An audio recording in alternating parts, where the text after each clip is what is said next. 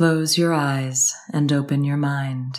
This is Phantom Nirvana, a Dungeons and Dragons podcast. Our cast is Reagan as Axel Johnson, Michael as Joshua Ames, Ben as Sam Campbell, Kevin as Marcus Burkhead, Phil as the Dungeon Master, and myself, Courtney, as Mallory Reed. Be advised, this story contains dark themes that may not be suitable for some audiences. And now we present Phantom Nirvana.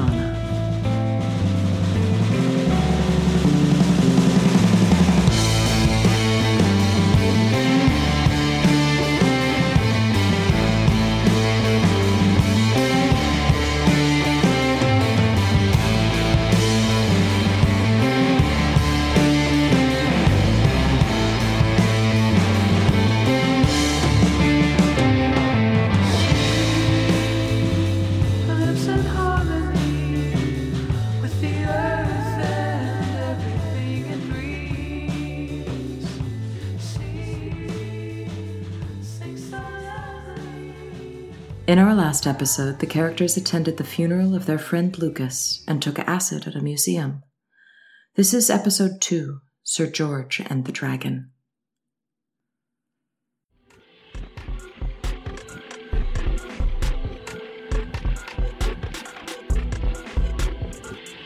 The knight has his long sword drawn. He reaches up another heavy slash, cutting down into this writhing neck of the dragon. And all at once, you are no longer in the museum. You are pulled through into the world of the painting. You are levitating, and you are at the edge of a clearing of tall, waving grass. There are dark black clouds in the sky, and you slowly descend to the ground, and your bare feet touch down on the mossy loam and the roots of these trees around you. And in the clearing before you is the actual mounted knight. He clutches the dripping longsword. The maiden from the painting stands behind him. The horse with there's a white dappling on its flanks. The horse stamps its front hooves. You can see it's cold. You suddenly feel cold on you. Why? Because you're not wearing clothes. You have these rough, simple white cloths you're wearing to cover your your you know privates, but you're basically in the nude, and it's cold in the forest on this night. And the green dragon from the painting lays lifeless at the feet of this uh, powerful steed and the knight and they all stand in the center of this this clearing and they are looking directly at you. And you hear the voice of this person this man. He pulls his helmet from his head a large you hear a clank of metal the armor and he says where are you? Come Hey, out you- so i can see you. You guys, I uh I think I'm feeling it. Malice looking back over her right shoulder to make sure the arm and leg thing didn't come too. It did not. You look over Okay. your back, uh, your back shoulder, and you see a dark forest, uh, trees extending into the distance. And at the furthest distance of your view, you see uh, some lights, um, maybe, m- maybe a fire. You're not sure. You can't tell. Is that into the forest, those lights, or are they past the knight and the woman? Into the forest. The knight uh, repeats again. Who are you? Where are you? How many are you? Come out so I can see you. Reveal yourselves. Yeah, Gosh. I'm still holding Josh and Sam's hands, and I'm gonna start walking backwards into the trees. Yeah, Axel gets really scared and just runs away, trying to find somewhere to hide. Okay. A- Axel, no. Where are you going? In the You- bush or something, man. Leave me alone. You turn to to speak to Axel, Josh, and what do you see? Axel, can you can you can you tell me what what Josh sees as he turns to look at you as you scamper off into the woods? He sees a very, very small being, very short being. There's some long silver hair and even longer hair poking out the little white area, little white bit of uh, cloth we got on. Josh, you realize that that's not Axel. Or not the Axel that you knew, and it prompts you to look down towards yourself. What do you see when you look at yourself? I see uh, a much bigger belly than I had. What was just a little, a little tum now is like a, a basketball. And also notice that my beard is longer and like patchier and just kind of ragged, uh, like birds would be living in it or something. And I'm closer to the ground. I'm like a foot shorter. I I I, I turn uh, to Mal. I say, "What is going on? I don't think I should have taken the acid." What do you see when you look at Mal? Tell us, Courtney. Well, Mal is now looking down, far down, at Joshua and his scraggly beard. And Joshua is looking up at Mal, who seems to have lifted a few inches and who has sort of pearlescent gray skin and short, spiky dark hair.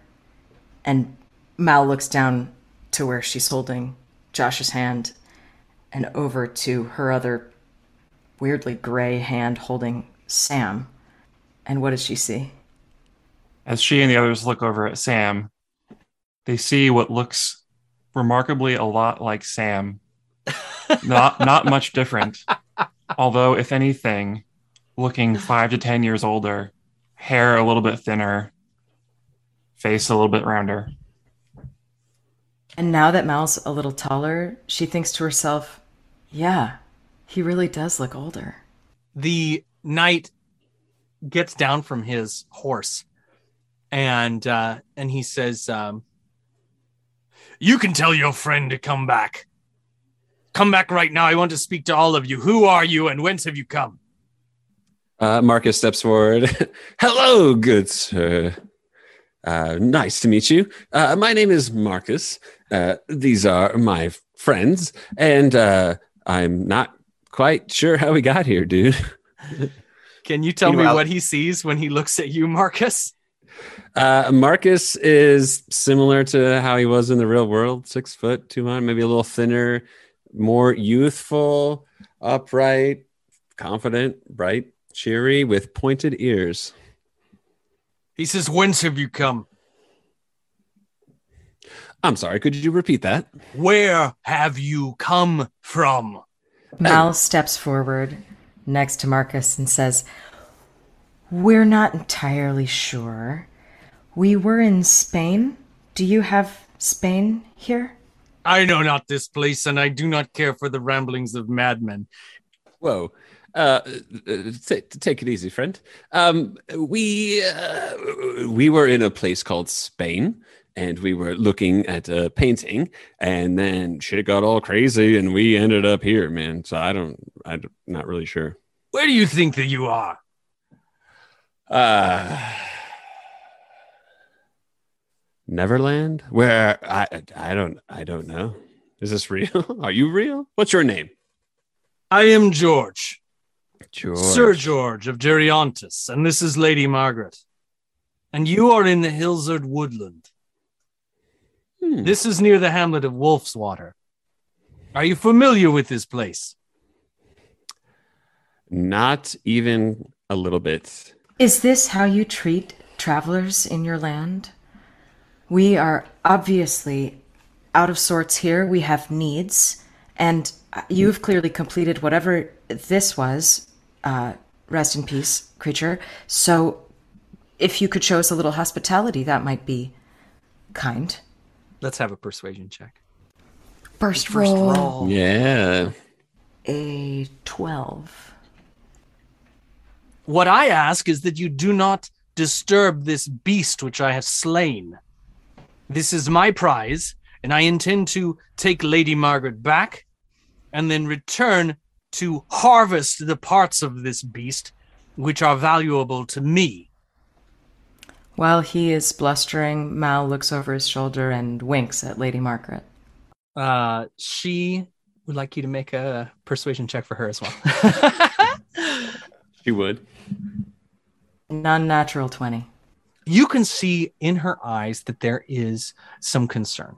And uh, the wink that you give her, she sort of w- those eyes widen and she looks at you. And um, strangely, she sort of sidles closer to the horse and grabs the reins of the horse, which again, George has dismounted from. He repeats to you as a group again uh, I can provide you neither shelter or supplies. What I ask is that you leave this beast undisturbed. Is that understood? Hey, Mr. George, uh we're not trying to steal your dragon parts or anything. Uh we're we're, just trying to figure out uh where we are and uh you know, uh, I guess if you could point us in the direction of where we might be able to find some clothes or other people that aren't you, uh that'd be that'd be great. Make a persuasion check yourself, Josh. Five. He snorts. I have no time for madmen. You, are not my responsibility. Do not disturb this beast, or you will die by my sword. Come. And he shouts that to the woman. He gets up onto the horse. He reaches down. He pulls her up onto the back. Uh, he gives uh, a kick with his legs. At that exact moment, there is a roll of thunder and a loud crack of lightning rips down from the clouds and strikes this massive pine tree that is on the opposite side of the uh, clearing. And it strikes it, and the whole tree crack just splits right in twain and bursts into flames. It sort of stands alone, and these flames just gout up into the sky, right? There's this plume of smoke suddenly, and the rain overhead begins to just really start thundering down. And they gallop off past the smoldering pine tree, and you are left standing at the edge of the clearing, sheltered somewhat from the falling rain by the forest canopy above. Hey guys, you're seeing all this, right? am, am I the other like the tree? The is this is this for real? If what you're seeing is a knight in shining armor who seems to have an unhealthy relationship with his maiden girlfriend and this brutalized beast on the ground and a burning tree, then yeah, I'm with you. Yes, quite. Uh, uh, well said, Mallory. Uh, also, does anybody notice my voice is changing? Am I? Is that just something I'm Yeah. hearing? It sounds a little more musical. Is it? Yeah, I, I did. I noticed that too. That sounds sounds pretty good. Okay. Quite vexing, but as, uh, as long as it's not just me, uh, okay. Wow, like there, there you go. You're using words like vexing. I mean, that's that's like a, a Jeopardy word. I did. Huh. Yeah. Cool. Axel, Oh, he was in the bush. would you So come gets out? out of the bush. How far away was he? He was right next to them in a bush, though. okay. He was poking his head out the entire time. In my imagination, Axel's little white rag is is like little jorts. Um, uh, you you know more about intoxicants than I think I do. What is happening right now? I don't know, man. I haven't been this fucked up since. Shit, probably never. Okay. It's not very reassuring. Well, listen, y'all. For some reason, he didn't want us to mess with this dragon, so I'm pretty curious about the dragon. Make Anybody an else? investigation check, please. Yeah, can I do that too? Yes, sure. Why don't you assist? Uh, let's have you go ahead, uh, Mal, and make the roll with advantage. As those two go to investigate the dragon, Sam speaks up for the first time to Josh, asking, "Hey, Josh, how? Are, I mean, how, how are you? How are you feeling? We're we're somewhere, but I I don't. Now that we're here, I feel okay. I feel. I mean, I don't feel weird, despite all everything that's going. Is that is that is that usual? You know, I I don't. You know, right. A moment ago, I definitely felt like I was starting to trip. Uh, but I feel pretty clear-headed now. Uh, and I gotta say, I feel great. Which doesn't really clear things up. Uh, I mean, what's what's really going on here? Uh, this is either some really good acid or uh, or what? Can this be real? Let's have that roll from you, Mal. What was it? Mal rolled an 18. Okay, you you sidle over to the dragon. The beast is definitely dead. Its head is nearly severed from the body. Its eyes are open wide and glistening. The rain is sheeting off of the green shimmering scales. Uh, and you rolled an 18, so you also notice that there is a broken half spear laying on the wet grass beside the massive body. I pick it up. It'll operate like a spear, so if you can pull the rules up for that, just you won't have the reach. It'll just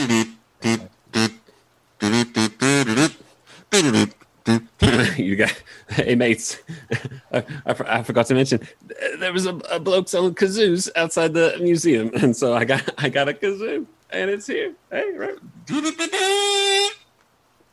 That is awesome. That that lightens the mood. It's good, Thank right? you. It's good. Okay.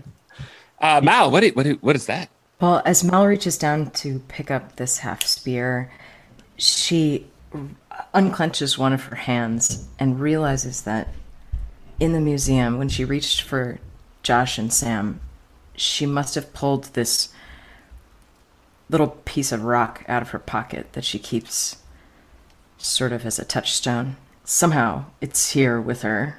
Uh, it's a size of a silver dollar chunk of uh, sort of light purple amethyst that her therapist says will help with her anxiety.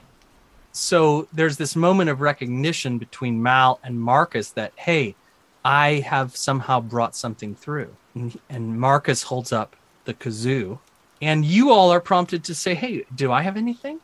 Hey, Starts do I have anything? checking. Uh, you look down, Axel, and you notice that you are wearing your uh, foraging pouch Uh, yes. at your hip, and uh, you reach your hand into it, and you find what? Uh, I find a bud of mistletoe and a bit of food. What kind of food? Some kind of meat. Some For his of meat. dog, typically, but you know, he doesn't know where he is now. So, what about uh, Josh? Did Josh manage to bring anything through? He's checking. Uh, he's really patting himself down. Can't seem Uh, to find anything, huh? I can't seem to find anything. And Sam, nothing. Nope, Sam is going through the same routine. He's given actually a quick look on the ground to see if he dropped anything. As you're looking at yourself and kind of checking yourself out, what do you notice about your physique? I would say fr from my own vantage point, I can't notice too much visually about my physique that's different, but I am feeling a little bit, a little bit tired, a little bit worn out from all of this. Let's uh, let's talk about that spear. Mal holds it out. It's broken. This is obviously a weapon. It's got a diamond shaped point to it. She kind of shows it to the group. The rain is now basically soaking the the uh, five of you as you're standing there at the edge of this clearing. What do you want to do with the spear? Mal holds it like she has never held a tool in her life and has no idea how to hold such a thing. I'm imagining that she's holding it closer to a baseball bat than one would hold a spear. Um, does anybody know? I don't. Should we bring this with us? Should we go towards that light in the woods? Sh- should we stay here with the dragon? If we're in a place that has dragons, I think probably, uh, you know, in case there's another one, let's keep that spear handy. Where did where did that where did that knight go? I don't really want to follow him, but presumably he's going to a place. Now, just logistically, he rode across the clearing past the tree, which is now billowing smoke. You know, the, the, the flames are being doused by the by the rain, so the smoke was sort of billowing into the sky. And he ran past he he rode past that and up and into the mountains there on the other side of the clearing. Is there any sort of road that he took, or is No, no road, no specific road. And he said he wanted the the dead dragon corpse for some reason, right? He did say not to disturb it and that he was going to harvest some valuable parts of it. Would I be able to tell if I know which parts are valuable? Why don't you make a nature check? Mr. Druid. Oh. That was a five. You're still jarred jarred from arriving in this in this world, this crazy mixed up world, and you, who who even are you? So no, your wits are not about you to the extent that you can understand what. Hey, everybody, this thing completely worthless. Let's move on. You hear Oh. in the distance, um, breaking the silence of the rain, you hear a howl sound.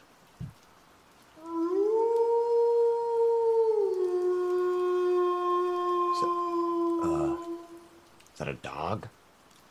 Or a coyote or a wolf? Uh, I, I, I thought I was the only one that heard that. I think we should assume the largest and hungriest of those. I can't help but think, Axel, that there's something valuable about this creature, or else that man would not have been so aggro about it. So I would like to see if I can break loose a few scales from the dragon. Okay, why don't you go ahead up to it and make? Um, I would like you to make either a strength check or a nature check. While she's doing that, would I be able to tell what animal was howling? Make another nature check. That was a 16 from me. It was a nat 20 on the, on the nature check. Okay, Mal, you're able to pop off three scales, three shimmering green scales. They're about the size of teacup plates. Awesome. and you've got three of them, so you can add those to your inventory. They're heavier than they look, almost like lead. And Axel, uh, with a 20, you are thinking that is some kind of a wolf or a hyena or some kind of um, dog like creature, but that is not a howl that you are, have, have ever heard or seen in your uh, lifetime. Interesting. He's very confused and looks at the ground and says, maybe we should move on. Yeah, I mean, oh. After this musical interlude, Yeah, I really am enjoying this so far. Or what? Sorry. What? I- sorry. no, that's great. I just feel happier. Can we make him make a performance check to see if we enjoy it? Yes, I think so. Absolutely. Marcus, let's have a performance check. And was there any uh, spell related effect that you were going for with that? No, just uh, setting the mood. Just feeling the vibe. Just sort of coping with this change to your reality in the only way you know how. I heard uh, the sound of a wolf, and so I was kind of humming a song about wolves. And I rolled a uh, 10. It's Uh, okay, I guess. Unfortunately, you hear even closer the same yipping.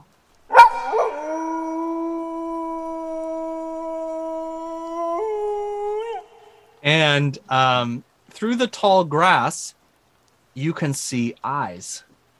First two, and then four, and then six eyes. Three sets of eyes emerging from the tall grass. In front of you are three dog like creatures. They have matted fur. They are dripping from the jaws. Exposed teeth are long incisors. It's just a wretched creature. You can even see parts of their skin is sloughing off, and you get this whiff, this scent of vinegar and sweat, and they yowl and yip and attack, and you may roll initiative.